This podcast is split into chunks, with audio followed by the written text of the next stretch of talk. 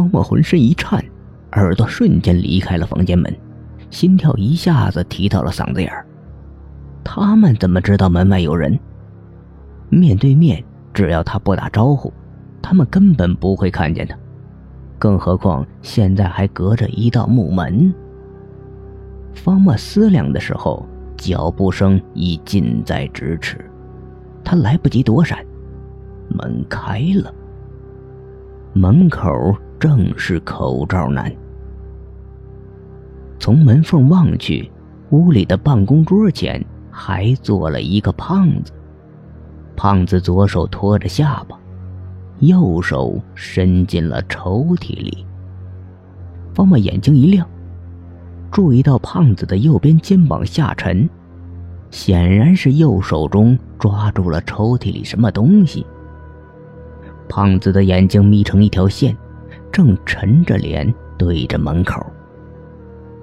方墨不知所措，下意识退后一步，刚要侧身。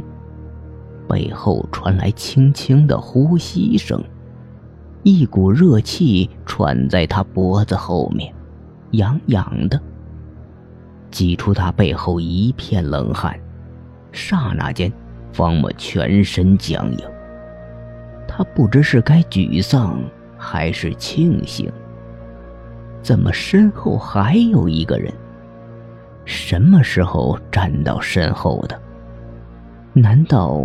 他一直被跟踪，都没有发现。正是此时，口罩男笑了一声，对着方墨说：“嘿，宝山呢？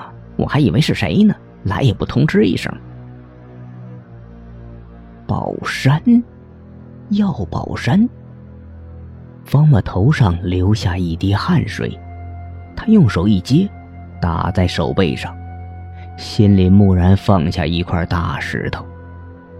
原来口罩男说的门口有人，不是指他，现在也不是与他说话。方墨扶着门框，小心翼翼让开身子，转过身，但见药宝山正从口袋里掏出一根烟，放在嘴里。药宝山正对着口罩男，并没有发现他的存在。